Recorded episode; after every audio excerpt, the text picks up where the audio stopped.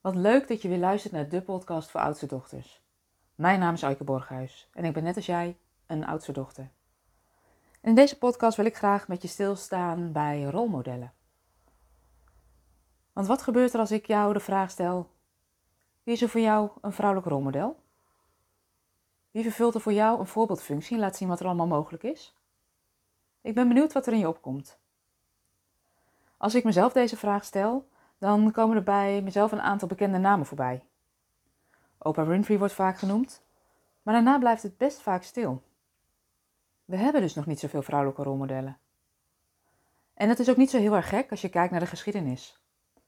Pas in 1919 kregen de vrouwen stemrecht. Onze oma's werden nog ontslagen als ze trouwden. Onze moeders kregen ontslag als ze zwanger raakten. Pas in 1956 werden vrouwen gezien als handelingsbekwaam en konden ze een eigen verzekering of hypotheek afsluiten. Dat betekende dat je tot 1956 als vrouw financieel afhankelijk werd van je man. Vrijwel de enige manier om als vrouw te blijven werken in die tijd is dat je niet trouwde en geen kinderen kreeg. Maar ook als je bijvoorbeeld kijkt naar de geschiedenislessen die we op de basisschool en op het voortgezet onderwijs kregen. Als je kijkt naar de verhalen die je toen hoorde, dan hadden eigenlijk altijd mannen de hoofdrol. De rol van vrouwen blijft en bleef in de geschiedenis vaak onderbelicht. Maar waarom is het nu zo belangrijk om een vrouwelijk rolmodel te hebben? Ik sta even stil bij de definitie van een rolmodel, want een rolmodel is een persoon of een type persoon of persoonlijkheid die een voorbeeldfunctie vervult voor een bepaalde groep mensen. Het hebben van rolmodellen, vrouwen die een voorbeeldfunctie vervullen, laat vrouwen zien wat er mogelijk is. En dat kan ontzettend inspirerend werken. Als je dus terugkijkt, dan hebben we lange tijd niet veel rolmodellen gehad. En gelukkig is dat nu aan het veranderen. Zo las ik een tijdje geleden dat Whoopi Goldberg op tv een zwarte actrice zag en toen tegen haar moeder zei: Mam, wat zij doet, ga ik ook doen. En de rest is geschiedenis. Rolmodellen laten dus zien wat er mogelijk is. Als je nou kijkt wat al die rolmodellen met elkaar gemeen hebben, is dat ze authentiek zijn. Ze leven en werken op een manier waarop ze trouw zijn aan hun waarden. Ze hebben een grotere droom voor de wereld. En het lef om zich uit te spreken en om door te blijven gaan, ook als het moeilijk wordt of als je te maken krijgt met kritiek of met weerstand. Rolmodellen laten dus zien wat er allemaal mogelijk is voor jou en kunnen je daarmee inspireren om ook te gaan voor waar je in gelooft en waar je het verschil in wilt maken. Als je kijkt naar veel van de rolmodellen die we zien, dan zijn dat ook echt leiders. Veel rolmodellen en leiders zijn mannen. Want als je om je heen kijkt, dan zie je nog steeds dat het grootste gedeelte van de ondernemers en van de leiderschapsposities in organisaties wordt vervuld door een man. Tegelijkertijd zie je ook dat vrouwen bezig zijn met een inhaalslag. En dat vrouwen steeds meer die topposities gaan innemen of een eigen bedrijf opstarten. En ik denk zelf dat dat een hele positieve ontwikkeling is. Deze pioniers, de vrouwen in de voorhoede, hebben belangrijk werk voor ons verricht. Ze laten zien dat het mogelijk is om als vrouw de leiding op je te nemen.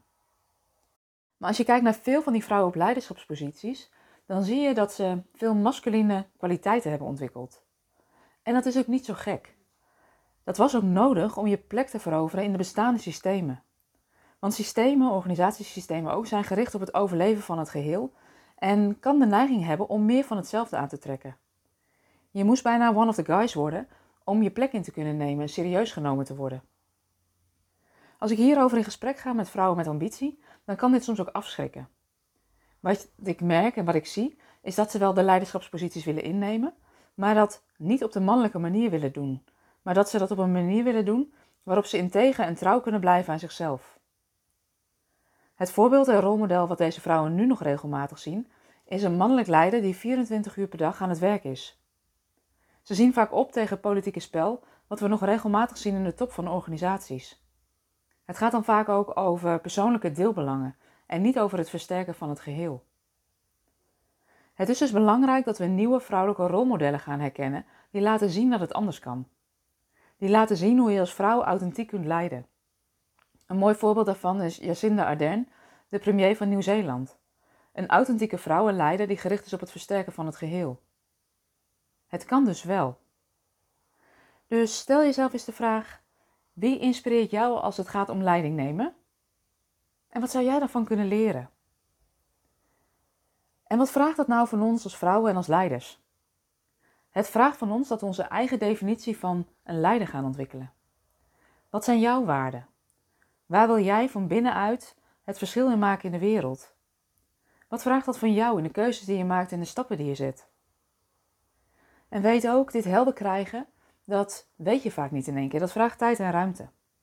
En ik weet ook dat je dat vaak niet lukt in de hectiek en de waan van de dag, omdat je gewoon bezig bent met je werk doen en leveren. En dat is voor mij de reden dat ik binnenkort weer met een nieuwe jaargroep ga starten. Een kleine groep van maximaal acht vrouwen die een jaar lang met elkaar op ontdekkingsreis gaan om te ontdekken wat leiderschap is voor hen. Hoe leid je jezelf? Hoe leid je de mensen om je heen?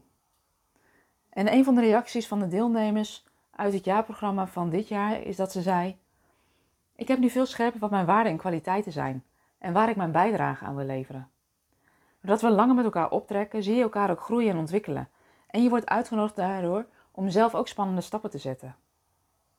En voel je nou, oh, ik zou dat ook wel willen? Wil jij ook ontdekken wat je volgende stap is? Vraag dan nu een gesprek met me aan, waarin we kunnen verkennen of de jaargroep aansluit bij jouw ontwikkelingsvraag. En weet dat ik het heel fijn zou vinden om je te ontmoeten. Zo'n gesprek is vrijblijvend, verplicht je tot niks. Dus um, ik zou zeggen, waag de, waag de gok. Je kunt me een mailtje sturen op info.aikeborghuis.nl en dan maken we snel een afspraak en dan spreken we elkaar. Mocht je nou vrouwen kennen die ook die leiderschapsrol op zich zouden willen nemen, dan zou je me helpen door deze podcast bij hun onder de aandacht te brengen. Want zo bereiken we nog meer vrouwen en kunnen nog meer vrouwen hun eigen plek en ruimte innemen en dat gaan doen waarvan ze voelen dat ze het verschil willen maken. Voor nu wens ik je een hele fijne dag en uh, we spreken elkaar vast snel.